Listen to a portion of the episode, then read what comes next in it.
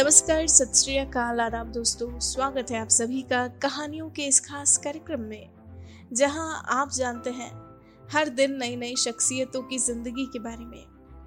आखिर हर सफल शख्स जीवन में सफलता प्राप्त करने के लिए किन चुनौतियों और संघर्षों को पार करता है और उपलब्धियों को हासिल करता है, ये आप उनकी अपनी जुबानी ही सुनते हैं।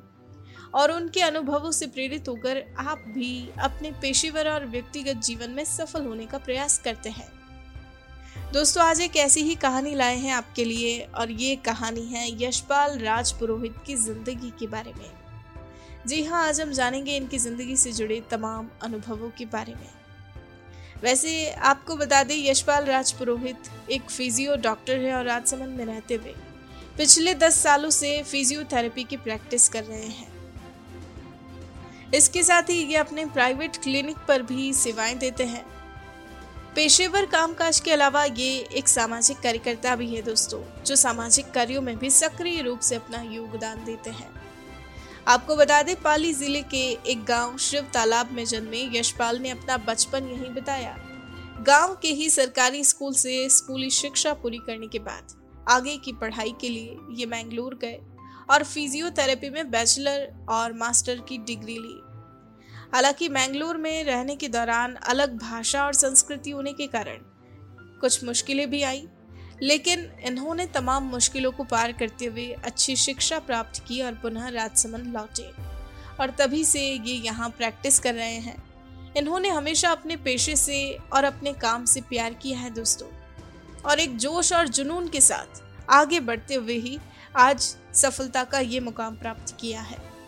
तो अब आइए मिलते हैं इनसे और इनकी सफलता की ये प्रेरक कहानी सुनते हैं इनकी अपनी जुबानी।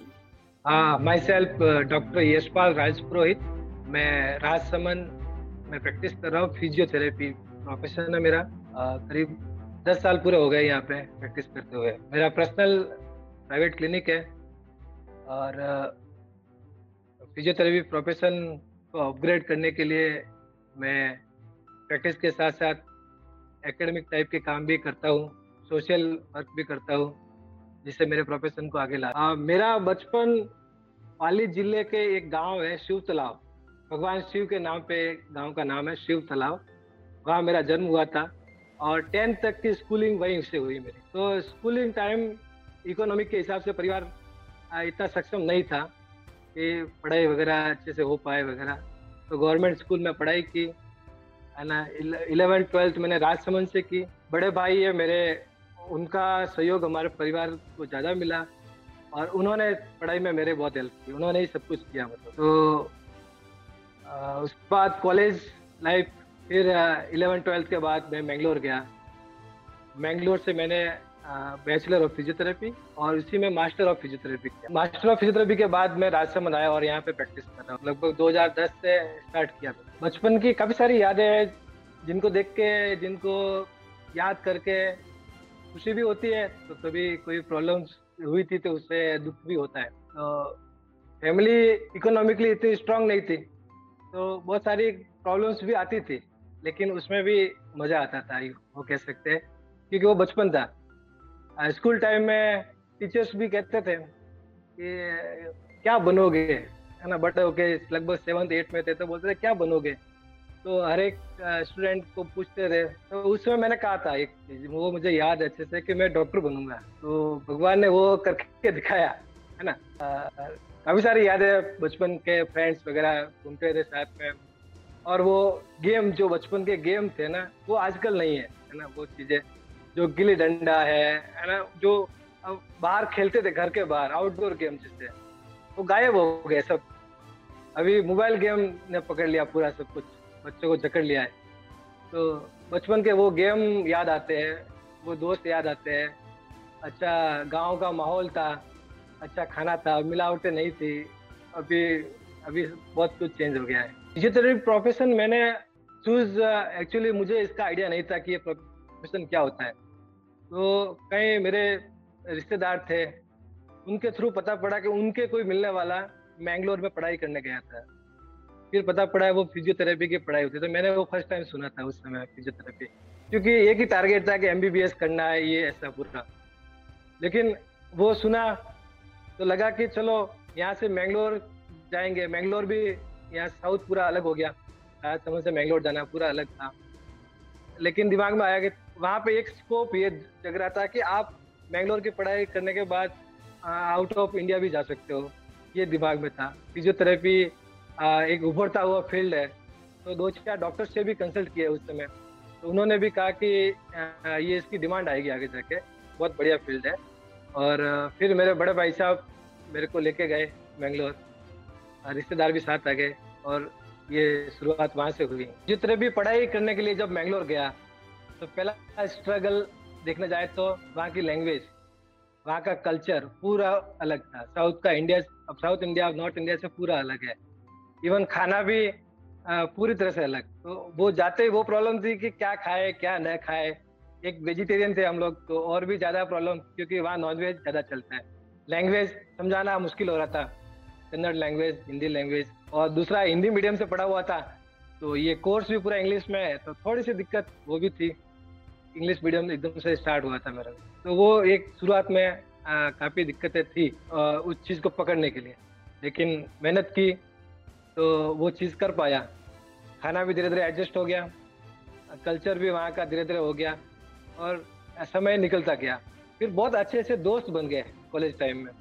ये बहुत प्लस पॉइंट था कि कॉलेज लाइफ के जो दोस्त होते हैं ना, वो कुछ अलग ही होते हैं। उसको अपन बया भी नहीं कर सकते।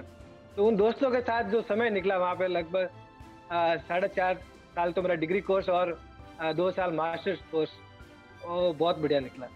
तो स्ट्रगल दोस्तों के साथ कम होते गए। इकोनॉमिकली स्ट्रांग न होने के कारण फ़ीस फ़ीस वगैरह या जो भी वहाँ के खर्चे रूम रेंट खाना खाना पीना थोड़ा सा दिक्कत थी तो थोड़ा बचा कर चलते थे कि कहीं पे कम खर्चा हो चलो ये बस में दो रुपए लग रहे हैं तो यहाँ पे पैदल चला जाए। तो पैदल चल के जाना, रिक्शा को अवॉइड करना, दोस्तों की थोड़ी बड़ी हेल्प या बर्थडे पार्टी वगैरह नहीं करना। या खुद की तो नहीं करता, लेकिन किसी और की बर्थडे पार्टी में भी मैं नहीं जाता था क्योंकि दोस्त लोग विशेष फोर्सफुली कह रहे, तू आना पड़ेगा तेरे को। लेकिन मेरे को पता था कि मैं ये चीज़ वापस इनको नहीं दे पाऊँगा। तो मैं वो चीज़ अवॉइड करता था कि मैं भी नहीं जाऊँ। एक ऐसा नेचर था। लेकिन दोस्तों को बुरा लगता था, लेकिन वो समय फिर भी निकल गया उनके साथ के साथ। तो अच्छा रहा। पढ़ाई भी मीडियम चेंज था तो वो भी कैचअप कर लिया बहुत जल्दी और अच्छे से पढ़ाई हो गई बैचलर हो गई मास्टर डिग्री हो गई और ये क्लियर करके फिर आगे। छोटे मोटे अचीवमेंट स्कूल टाइम से मिलते आए थे।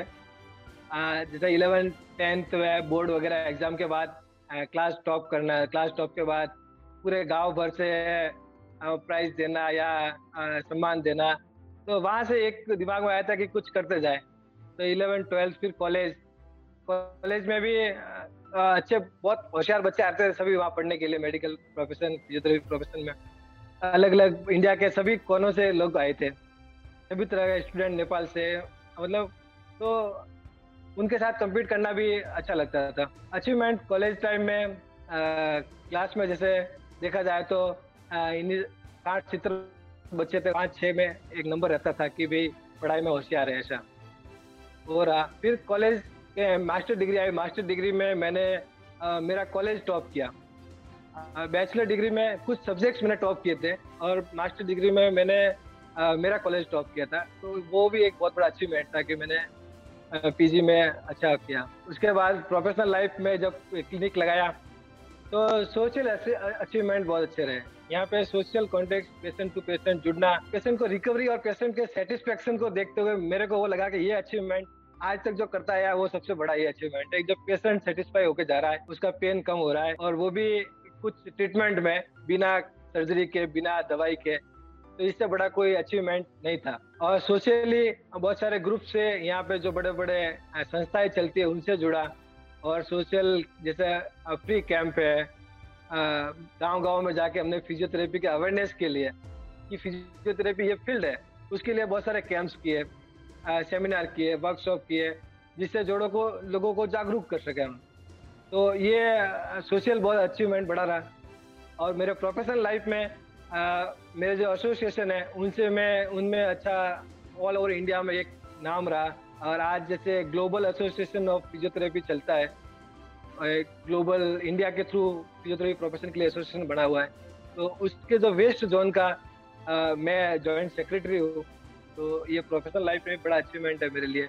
और दस साल में पेशेंट्स की रिकवरी परसेंटेज देखे जाए तो 85 टू 90 परसेंट पेशेंट्स रिकवर हो रहे हैं ठीक हो रहे हैं मेरे के थ्रू भगवान करा रहा है। तो इससे बड़ा अचीवमेंट और कुछ नहीं है। जो भी आज पेशेंट टू पेशेंट जुड़े हैं इससे बड़ा क्या अचीवमेंट हो सकता है? और आज बढ़िया चल रहा है। रोल मॉडल सबसे पहले तो हर एक बंदे के लिए अपनी माँ होती है जिससे वो शुरू से सीखता हुआ आता है। उससे बड़ा रोल मॉडल कौन हो सकता है? या पिता हो सकता है लेकिन मेरे लिए माँ का रोल ज़्यादा है। माँ उसके बाद बचपन बीतता गया। बड़े भाई को अपना रोल मॉडल मानता हूँ। उन्होंने जो किया ना आ, उसको शायद मैं नहीं चुका पाऊँ इस जन्म में मेरे लिए। परिवार के लिए सबके लिए। वो मेरा रोल मॉडल है। उनको देख के आ, मैं आगे कर रहा हूँ कि कैसे काम से प्यार करते हैं कैसे लीडरशिप करते हैं उनको देख के सीख रहा हूँ। साथ में देखा जाए शादी हुई तो बीवी का साथ सपोर्ट बहुत अच्छा मिला। तो वो भी बहुत अच्छा सपोर्ट है। तो वो भी एक वाइफ भी मेरे लिए बहुत बड़ा रोल मॉडल हो सकती है। प्रोफेशनल लाइफ में देखे तो हमारे एक प्रोफेसर थे जो कॉलेज टाइम में कॉलेज में नहीं थे, लेकिन आउट ऑफ़ कॉलेज पढ़ाते थे डॉक्टर उमा शंकर मोहंती, जो पहले इंडियन एसोसिएशन ऑफ़ फिजियोथेरेपी के प्रेसिडेंट रहे हुए और वो manual therapy manual therapy foundation of India के फाउंडर है। जो उनके साथ मैंने कॉलेज के बाद जो सीखा, कॉलेज में थियोरिटिकल पढ़ाई वगैरह बहुत कुछ था, लेकिन जो प्रैक्टिकल अनुभव जो उनसे कॉलेज टाइम के बाद जो उनके साथ काम करके जो सीखा, वो आज बहुत काम आ रहा है। तो वो मेरे प्रोफेशनल लाइफ में रोल मॉडल है। हॉबीज की बात करें तो ज़्यादा कोई ऐसी नहीं है मेरी हॉबीज सिंपल आदमी हूँ मैं ना, बहुत। बोलते हैं ना, जिसकी जरूरतें कम होती है तो जमीर अच्छा रहता है। वैसा ही हूँ मैं। लेकिन फ्री टाइम में मोस्ट ऑफ़ टीवी पे मूवी देखना पसंद करता हूँ। फ्री टाइम होता है। या बच्चों के साथ खेलना पसंद करता हूँ। दो बच्चे हैं मेरे, उनके साथ खेलना पसंद करता हूँ। बीवी के साथ बैठ के टाइम पास करना चाहता हूँ। टाइम निकालता हूँ उसके लिए। तो ज़्यादा ऐसा घूमना फिरना ये परिवार के साथ ज़्यादा पसंद करता हूँ। ये मेरी हॉबीज है। हॉबीज में देखा जाए तो फ्री टाइम में कुछ प्रोफेशनली वर्क कैसे हो सके, आगे क्या करूँगा, उसके बारे में भी सोचता हूँ और उस पर काम करता हूँ। जैसे क्लिनिक के बारे में पेशेंट्स कैसे नंबर ऑफ़ पेशेंट बढ़े, या कैसे पेशेंट को आगे रिकवरी कौन सा पेशेंट नहीं ठीक हो रहा है तो उसको क्या कर सकता हूँ आगे, ये भी दिमाग में आता रहता है, वो भी चलता रहता है। तो बाकी, सिंपली खुश रहने के लिए मूवी देखना और परिवार के साथ टाइम निकालना, ये ज़्यादा पसंद करता हूँ मैं। और हॉबीज में देखा जाए तो थोड़ा सा गेम बैडमिंटन वगैरह खेलना भी पसंद करता हूँ मैं। तो वो कभी आउटडोर गेम के लिए निकले। साइकिलिंग मॉर्निंग साइकिलिंग पसंद करता हूँ।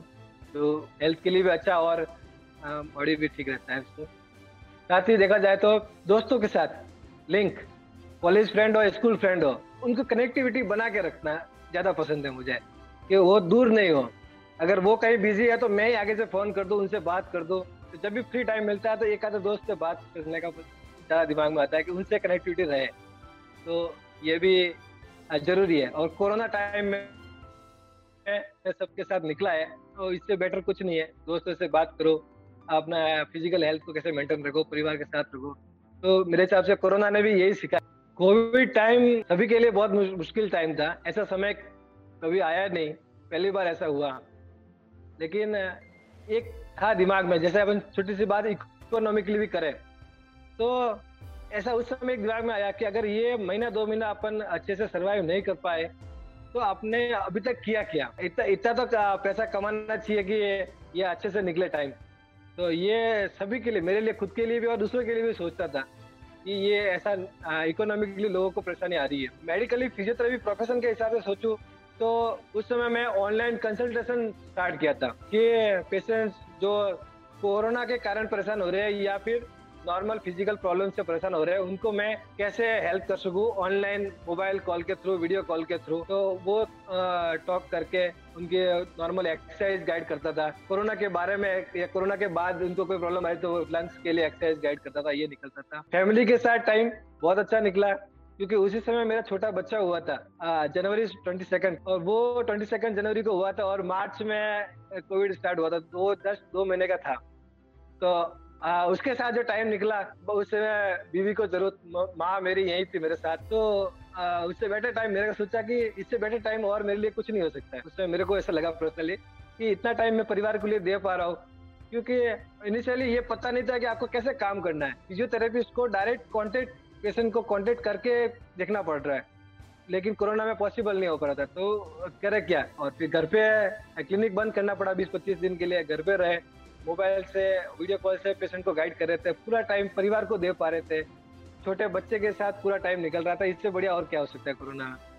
तो सोशली जितना पॉसिबल हो, उतना भी किया और साथ में परिवार का तो बहुत ज़्यादा आनंद लिया हमने। सक्सेस होना ज़रूरी है, बहुत ज़रूरी है, क्योंकि उसके बिना आप वो ऐसा नहीं कि इकोनॉमिकली होना या किसी सक्सेस के लिए सेटिस्फेक्शन बहुत ज़रूरी है। तो आपको जहाँ सेटिस्फेक्शन लगता है, वो आपकी सक्सेस है, वहीं पे।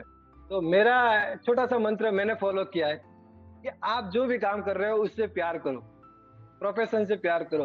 अगर आपका प्रोफेशन आपका काम आप अच्छे से दिल से मन से कर रहे हो तो आपका पर्सनल डेवलपमेंट तो होना ही होना है। अगर आपका प्रोफेशन आगे बढ़ रहा है तो आप तो क्यों नहीं बढ़ोगे? आप तो बढ़ना ही है। तो मैंने अपने प्रोफेशन को पहले प्रायोरिटी रखी और सेकंड खुद को। तो प्रोफेशन को आ, आगे बढ़ाना है। दूसरा उसके साथ जोड़ा कि मैं पेशेंट को ठीक करने के लिए काम कर रहा हूँ। पैसे को मैंने सेकेंडरी रखा अभी तक तो। ऊपर वाला ऐसे ही रखे। तो इनकम तो आएगी पैसे की ज़रूरत सबको सब पैसे के लिए काम करते हैं। लेकिन पेशेंट का ठीक होना ज़रूरी है। पहली प्राथमिकता वो है। सेकेंड आपका फ़ीस आपका जो भी आपको बनता है वो लेना है। तो ये मंत्र है कि आप आ, कोई अच्छे नेक कार्य से करो अपनी नीयत सही रखो तो सक्सेस मिलती है। और आपको कुछ काम करना है तो शुरू करो उसको। ऐसा नहीं कि कल करूँगा, सोच में बैठ जाओ। तो एक मंत्र छोटा सा मैं, बहुत टाइम से एक चीज़ लाइन मेरे को याद है कि if you want to do something better then start now अगर तुमको आगे बढ़ना है तो अभी शुरू करो, ये थोड़ा फॉलो करो if you want to go ahead start now तो ऐसा प्रोफेशन से प्यार वर्क अभी जो बच्चे इलेवन ट्वेल्थ कर रहे हैं या जो फ्यूचर के लिए प्लान कर रहे हैं कॉलेज पढ़ रहे हैं, कुछ भी, उनको आगे वो चाहते हैं कि कोई मेडिकल प्रोफेशन चूज़ करे।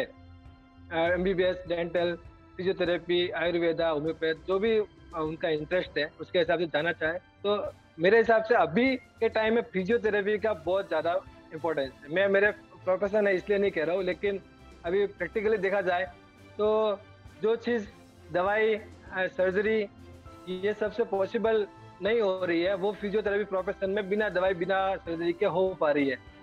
स्किल हैंड कह सकते हैं कि अपने हाथों से ट्रीटमेंट कर रहे हैं। तो फिजियोथेरेपी प्रोफेशन के लिए मैं विशेष कहना चाहूँगा कि ये प्रोफेशन ज़रूर चूज़ करें और इसमें स्कोप बहुत तगड़ा है। पहले एक था कि स्पोर्ट्स तक एक लिमिटेशन थी फिजियोथेरेपी की। वहीं पे स्पोर्ट्स लेवल तक दिखा जाता था कि फिजियोथेरेपी भी कुछ होता है। लेकिन आज हर एक आम आदमी को फिजियोथेरेपी की ज़रूरत है।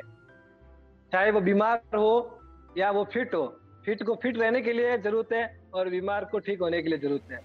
तो बेटर ऑप्शन इससे क्या हो सकता है? आज की तारीख में तो मेडिकल प्रोफेशन की एक रीढ़ की हड्डी बन गई है, जो हर एक प्रोफेशन के साथ होना इसका बहुत ज़रूरी है। ऑर्थोपेडिक हो आफ्टर सर्जरी हो तो भी ये काम आएगी। हार्ट की प्रॉब्लम हो हार्ट के ऑपरेशन हो गया, उसके बाद भी फिजियोथेरेपी काम आएगी। कोरोना के बाद भी फिजियोथेरेपी के थ्रू लंग्स को मज़बूत किए जा रहे हैं। बॉडी को वापस रिकवरी ली जा रही है। तो best option physiotherapy profession choose करें। आज की तारीख में और इसका एंट्रेंस भी बहुत इजीली हो जाता है। ट्वेल्थ के बाद अच्छे परसेंटेज हो तो आपको एंट्रेंस एग्ज़ाम की ज़रूरत भी नहीं पड़ रही है।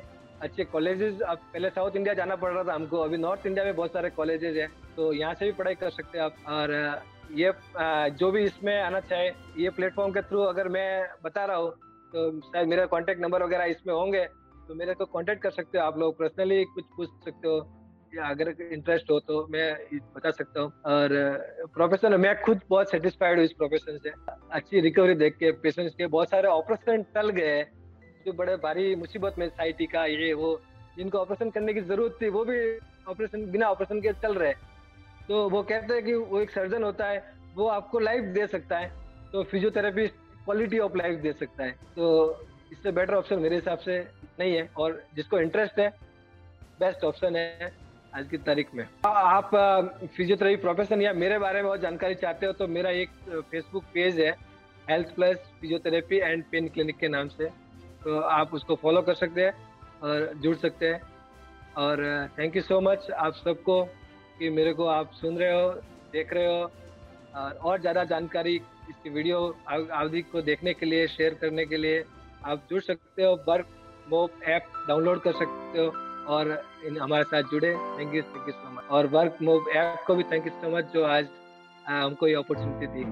दोस्तों, आपको अगर हमारी कहानी पसंद आई हो तो आप हमें पॉडकास्ट पर ज़रूर फॉलो करें लाइक करें और तुरंत ही सब्सक्राइब करें। और अगर आप हमसे जुड़ना चाहते हैं और अपनी कहानी को भी बयां करना चाहते हैं तो हमारा मेल आईडी है support at the rate W O R K M O B Workmob dot com नमस्कार.